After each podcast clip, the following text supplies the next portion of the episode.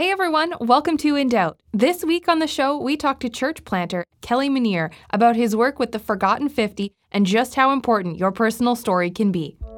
Yeah, the Hebrew idea of soul was everything heart, mind, soul, strength, the whole of man. That's hugely in need right now. Universities are missing something. It's missing soul, the campuses are. It's missing spirit. It's missing heart. And the merge of these three things coming together to form the whole person.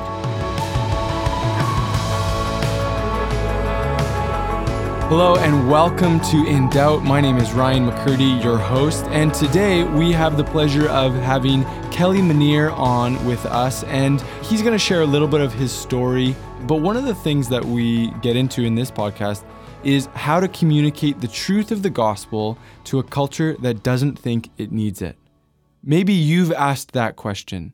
How do you communicate the gospel to a culture and a world that doesn't think they need it?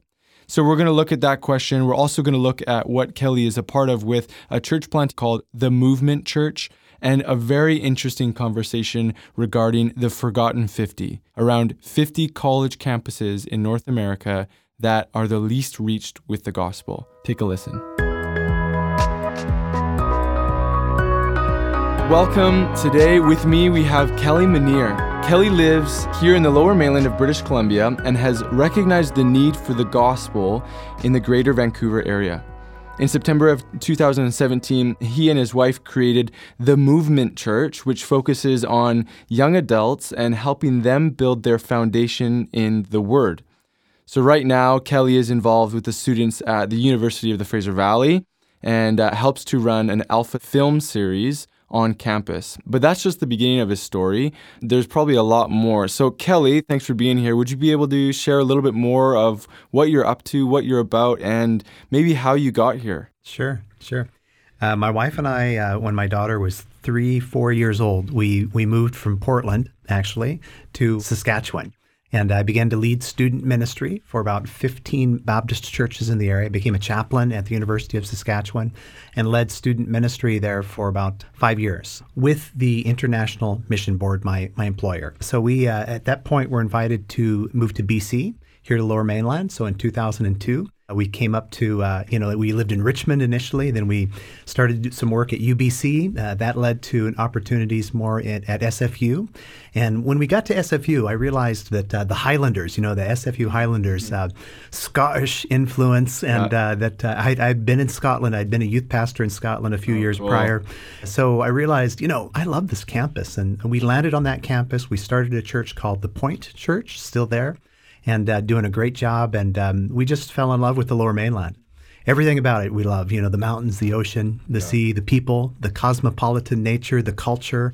Everything we, we absolutely love. We were here for about 10, 11 years, uh, raised our kids in the lower mainland, uh, and then we were invited to move to Russia and had the privilege to move to Moscow, Russia, and begin to do, well, they asked me to be the virtual strategy coordinator which meant building partnerships with churches all across Canada and the US to help with church planting all across Russia. So it was a great assignment. We dove into language school, and I realized that's the hardest thing I've ever attempted in my life learning Russian. Yeah.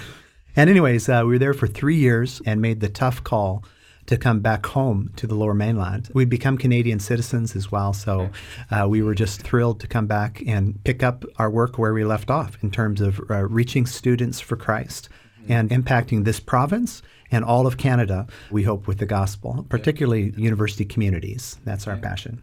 Okay, so university communities are, it sounds like, at the heart of what you're about. And you, like you've said, you've done quite a bit of extensive work with university communities and helping them get a sense of direction in terms of how to be understanding the gospel in their local university campus and what it means for them to be followers of Christ. A question that I have for you is what, in your experience, has been some of the biggest factors or things that would take away from university students, young adults, from engaging in the gospel? You could go any number of directions with that question. I, I think that for many students these days, that they're dealing with so many questions and challenges. Things like, you know, what is truth? Is it true that what Buddhism says? Is it true what Hindu people say? I mean, who's got the monopoly on mm-hmm. truth? You know, and so they're they're asking a question after being bombarded by global media, uh, internet things. Uh, you know, they they have this sense of well, who's right? How can Christians claim exclusive truth? And that's a tough question to answer. And uh, one of the best answers for that question is well, let me tell you my story, because uh, our stories of how God has totally impacted our life ring true to this generation. So we, we love to share our story. And we love to hear theirs as well. It's not just about, you know, being a one-way conversation where we're saying this is what you need to to get to. This is the truth. Uh, we we want to hear where they're coming from as well, and validate them where we can because they need that as well. Yeah, it sounds like a lot of young adults are, you know, maybe wrestling with what they believe in terms of truth internally. I mean, so much is in the public sphere of, you know, social media and the news is all over the place and we we all are, you know, individually news broadcasters with our cell phones, right? And so we are able to capture information, but we don't necessarily wrestle with that information in public. We wrestle with it internally. And I think that piece of story, I'd love to probe into that a little bit because I think, you know, we look at the word in, in the book of Revelation, we see that how do we overcome? We overcome by the blood of the Lamb, so the work of Jesus. And in this world, our testimony actually, there's powerful news in that because if we've experienced the reality of God, we can testify to that. And that is, I think, at the heart of the question of what is truth is how do we know it to be true? Because wisdom is proved right by her actions. And so a life lived transformed by the gospel is captivating, where one that just says, I believe this or I ascribe to this set of doctrine or information isn't as inviting. So it sounds like your approach would be getting to know people's story. What are some of the challenges when somebody comes to the table and says, Hey, this is my story, and for me, truth is completely subjective. You know, a very common term is I've got my truth, and my truth is good for me. And whatever truth you have is good for you. If a young adult came to you and said, Hey, this is my truth, that's your truth, Jesus is great, but I'm not going to follow him, what would your response look like? Well, maybe I could explain by uh, telling you a recent story. So Please. we were we were gathered. There were about 20, 25 of us on campus. We're having Alpha. We're helping to lead Alpha Film Series, and uh, one of the guys from India has been very curious as to who we are, what we believe, and he's been kind of hanging out with us the last month. And about two weeks ago, after our alpha session, our friend from India, he just stuck around and we started sharing about the good things that had happened and so on. And all of a sudden, we were about to wrap it up, and, and he said, Can I say something? And he said, he put it like this He said, I'm surrounded by frustration and by hurt and by anger and, and I come into this room, and all I sense is this love and this joy that you guys have. And I really want that.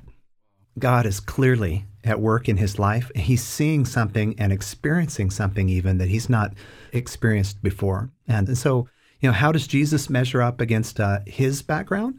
Well, he's beginning to find out you know and uh, so we're hoping and praying for our friend from india and many others you know that they'll embrace this jesus of uh, life and joy you know that, that we know and adore sounds like the way forward is expressing what you've experienced and so you know as we see uh, culturally Christians being more marginalized. Now, I'm not going to say like we're persecuted in North America or Canada because we're not. We have our religious freedom. But as we see many Christians being more marginalized to the outskirts, what do you think about that message, right? So, what about the life lived as the Christian is what the secular non believer, whether they're atheist or they belong to another faith, what is the standout? What is the longing for? Maybe that, like you're saying, this uh, friend from India, he's not even aware of it until he encounters it. What are those pieces that young adults are, are craving, but they don't even know they're craving? Yeah. Um, can I go back to something you said earlier? Absolutely. You were talking about uh, wisdom. I kind of subscribe to this idea that wisdom is proven by her children. In other words, uh, what is the results of the, the wisdom that you subscribe to? How has faith truly impacted you? How has it made a difference in your life? I mean, with what we say and how we actually live, when those match, uh, what's the fruit of our faith? You know, so for me, you know, that's always been huge because my parents divorced when I was 12. Dad sadly walked away from a marriage of 12 years. I have wow. two younger brothers, so the three of us, I was the oldest in the house. But mom, one thing mom did is she took us to a church faithfully. And unlike what happens in some churches where, where there's divorce and so on, our church just rallied behind our family. Uh, not just my mom and, and myself, my two younger brothers, but my dad too. They loved my dad. And this was before I was fully committed to following Christ. And so I began to ask the question um, by the time I was 16, what kind of man do I want to become? And I looked at the men in my church, and these guys were faithful to their wives. They were, they were awesome, godly, righteous men who lived out what they believed in a culture where even then it wasn't, you know, cool per se to be a, a Christian. Right. And so, you know, these guys made a huge difference. And so I go about ministry today in the same kind of thinking that uh, I just hope that my relationship with my wife and with my children is laudable, you know, that it's mm-hmm. praiseworthy, that people would look at, at our family and see Jesus. That's my hope, you know, and that they would see something tangible that is like good, you know, that we want some of this. Because you yeah. ask the question, what, what are they craving today? I think they're craving family because the wisdom that they subscribe to isn't resulting in families that last and go the distance. You know, uh, we're seeing all kinds of marital breakdown. We're seeing all kinds of relational challenges and difficulties. We're seeing all kinds of stress, anxiety like never ever recorded before. And I'm saying to our friends, be anxious for nothing right. in everything with prayer and supplication. Present these requests to God, and the God of peace will just mark your hearts in Christ Jesus. Yeah. You know, that's the kind of thing that people are hoping and longing for. You know, a peace from from the misery. You know, I have a, a favorite saying these days too. It says, "Life is hard, but God is good." And, and I have to tell you the story behind that. When we were in Russia, my boss, awesome man, his name's Andy, he came down with brain cancer. He had to step down from his position in leadership. Um, you know, he led 100 missionaries across the country. But he told the mission board, this is the IMB that I used to work for, he said, you know, God called me to Russia. Even if I have cancer, you know, will you let me live out my days to reach the Russian people for, for Jesus? And he was given permission to go back to Moscow and just to be a regular missionary and just to love people and to share the gospel. Yet his cancer has continued to progress. And so it was Andy that first um, threw it out there like that to me. Life is hard.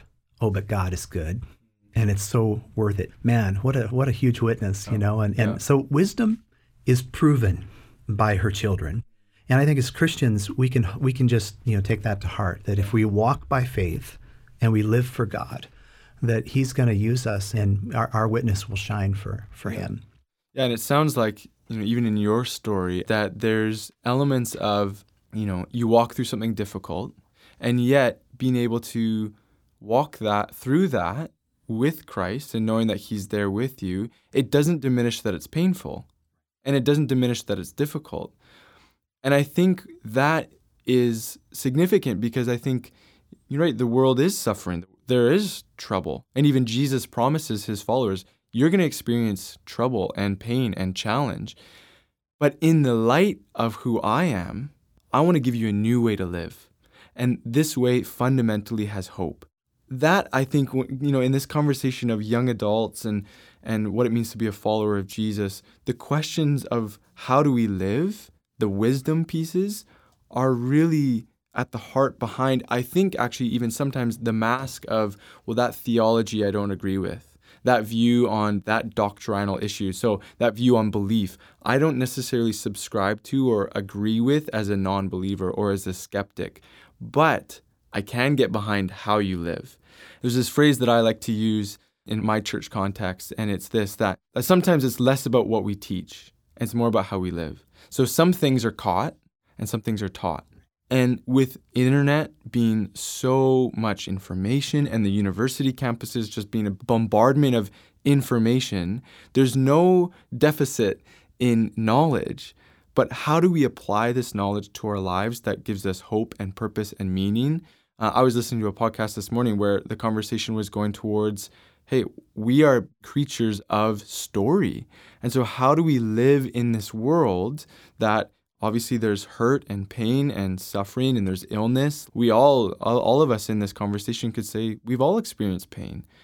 But how do we live in light of that? That is going to be the invitation where Jesus says, Come follow me, and I will give you rest, and I will give you new life.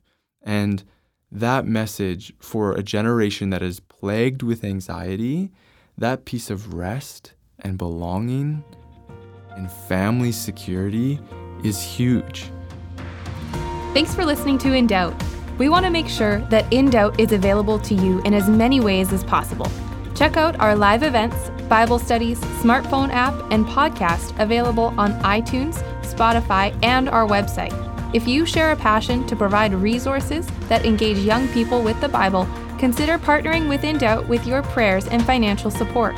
Go to indoubt.ca if you live in Canada or indoubt.com if you live in the US. Your gift of any amount helps make InDoubt possible. And now we'll return to the rest of the conversation with Kelly and Ryan. I, I know, Kelly, that you're part of a number of ministries, and one of them being trying to reach the 50 most unreached university campuses with the gospel in North America. So tell us a little bit about that. What's that like, and how has what we've been talking about kind of shaped or been formed by or influenced some of your work in, in the 50 most unreached schools in North America. Sure. Yeah. Thanks for th- thanks for that invite. I uh, love to talk about. It's called the Forgotten 50. And so if you want to Google it or uh, you know look it up, forgotten50.com.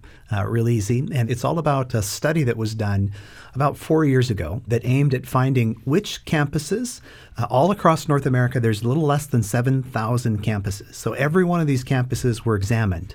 And uh, what they were looking for was is there a local church, evangelical church, somewhere close by to the campus?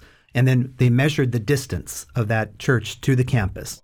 And then, secondly, they were looking for uh, campus ministry. Is there any kind of known evangelical campus ministry, InterVarsity, uh, Power to Change, Campus Crusade for Christ?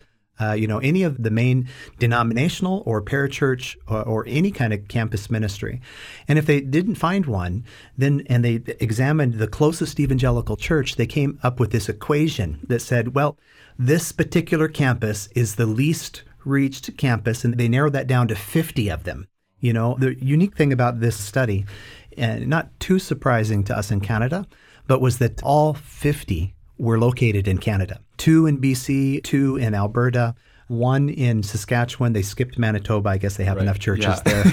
there. and uh, they um, Ontario has seven, and then the biggie, Quebec has 34 of these campuses that are the least reached campuses. Many of those are called CEGEPs, which is like the Quebec idea of community college. So it's possible to go to school on one of these colleges or university campuses and, uh, and not meet a Christian, especially in Quebec. It's possible to spend your whole two, four years, however long you study on campus, and not hear the story of the hope of Christ, you know, the gospel.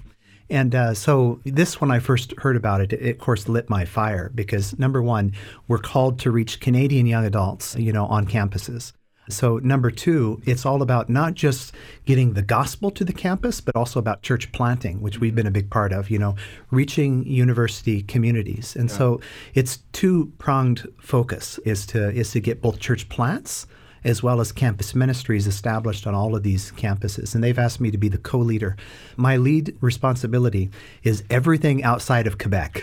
Okay, okay. so the Maritimes, Ontario, and onward. And I'm building bridges and relationships with key leaders in many different groups like InterVarsity and others uh, to uh, help build partnerships. And one of the things that we want to see happen here in BC is to find Quebecois or French speakers here that would go with us to Quebec on, on mission trips and to begin to reach out to these campuses and uh, figure out what's going on and how to reach them. They're called the Forgotten 50 because even though for many of the campuses we know about them, they tend to be smaller and they tend to be not on, on the radar of most of our campus minister people.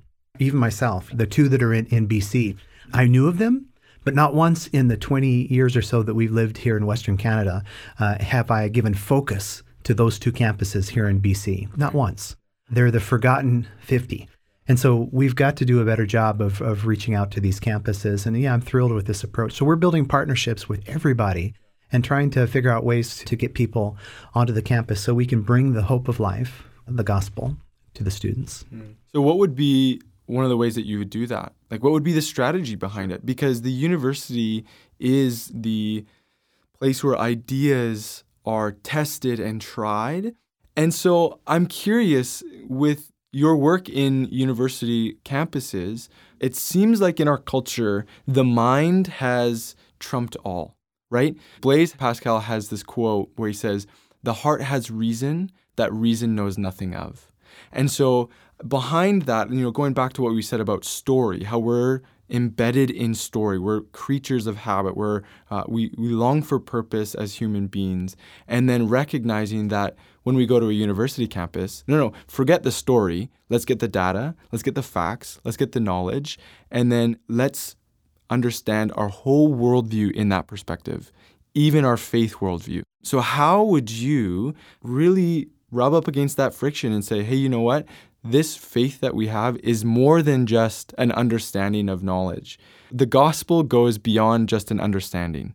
It's an embedded way of life. Yeah, the Hebrew idea of soul was everything. Mm-hmm. You know, heart, mind, soul, strength, the whole of man.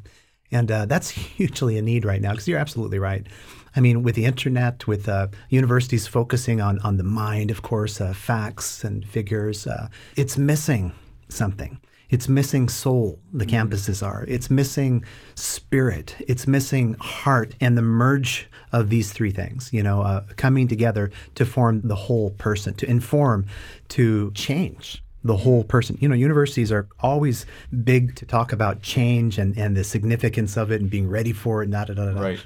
But, uh, you know, at the end of the day, unless they address the spiritual components of life, they're missing a huge, huge uh, area of vitality for every human being. So you asked earlier, what would you do, like methods, in order to get uh, the Forgotten 50 to campuses, in order to do this connection work, this networking? What's the, the first step? The first step is prayer. The other university in BC is Royal Roads University in Victoria. And so I love to go to the island whenever I get a chance. Yeah. You know, it's awesome. And uh, so, anyways, we're on campus, uh, and uh, I had I'd prearranged to meet with a local church planter, a, na- a guy by the name of uh, Ashley Austin. And he's got a new associate, Dr. Mike Blackaby. We're on campus of Royal Roads University, and we determined prior that we would meet on campus to pray. And Ashley, once we get there, he says, You know, besides this being a very cool campus where they filmed X Men, I don't know if you knew oh, that or yeah, not. That was yeah. like the school for X Men was, awesome. was was on the campus. He said, uh, "I've been on this campus many many times." He said, "Our church plant does sports camps on this campus. It was like a church choosing." To use the campus, not to reach the campus, but as just a location right. for yeah. them to have a very cool gathering. And so they had very successful sports camps. But it, I, I watched the light bulb turn on in Ashley when he's like, wow, so most of these students of the, you know, the four or 5,000 students that attend this campus are international students, first of all. Uh, and most of them probably haven't yet heard the gospel. And so his church plant is meeting literally like a 10 minute walk from the campus. And uh, we, we thought, well, is that a God thing or what? You know, to actually be on the campus, to have bridges. And then he realized, I've got three people in my congregation, my new church plant. They're on staff or involved oh, yeah. in some capacity on, on the campus.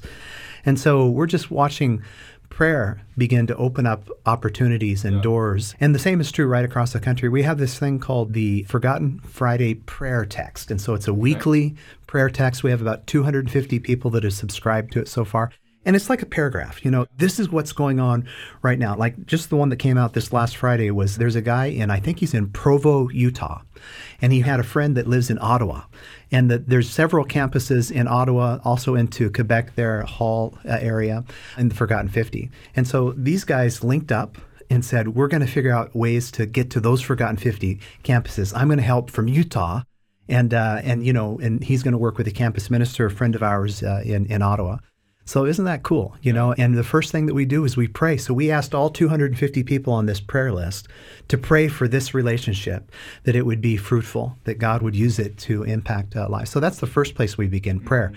But you know, a lot of people come to us and, and they want a pre-programmed, pre-packaged. You know, like how much is this going to cost me? Uh, Give me the facts. Yeah, Give where me the data. Where am I going to stay and so forth? And you know, the forgotten fifty are forgotten because th- there is no infrastructure. Right. You know, it's kind of like you know, if we take a group from BC and uh, we hope to next year in like May or sometime around then, and we get to Quebec, um, we're going to have to find all that out on our own. You know, like it's not. Th- there's no churches near the campuses that we're going to go explore. And what are we going to do once we get onto those campuses?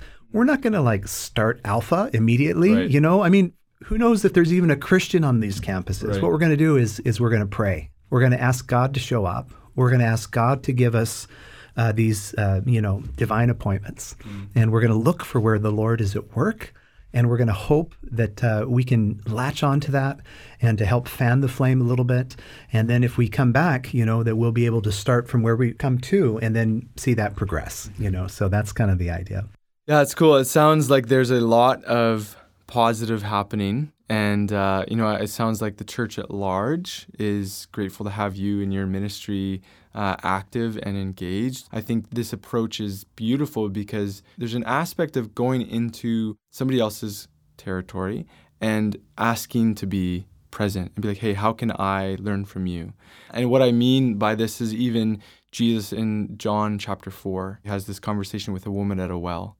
And I love that Jesus asks this woman for something right? I love that Jesus doesn't just go in and say, hey, I have all the answers. Let me download it to you. And let me just give you the quick and easy out. He says, Hey, can I have a glass of water? Can I receive something from you? And I think that posture, you know, coming back to wisdom and, and a process of let me live out my life and my beliefs and let that be a light. And I think going into a university campus and praying for people, that says something you know, praying and building relationship and, like you said earlier, asking their story, hearing them out, because that is a message that in a world that's already hurting from suffering and a lack of hope and purpose needs to be modeled. And so, thank you, Kelly, for your work that you're doing. I think it's incredible. And thank you for being here with us today on In Doubt. Uh, I definitely look forward to having you on here again. I want to say thanks too. It's a real pleasure to be with you. That was a conversation with Kelly Manire. I hope that you were able to engage with this content in a compelling way, to recognize that how we live is impacted by what we believe, and that we live in a world where there are people longing for the wisdom to know how to live out life with purpose and with hope. So, if you're listening to this and you are a follower of Jesus, remember that your story matters and your story counts. If you want to connect with Kelly and the work that he is doing, you can go to forgotten50.com and we would love to connect with you. And so you can reach us at indoubt.ca or check out our Instagram, indoubtca. And we would like to hear from you if you have any thoughts or questions that you would like us to engage with on In Doubt. My name is Ryan McCurdy. Thanks for joining us. Make sure you tune in next week.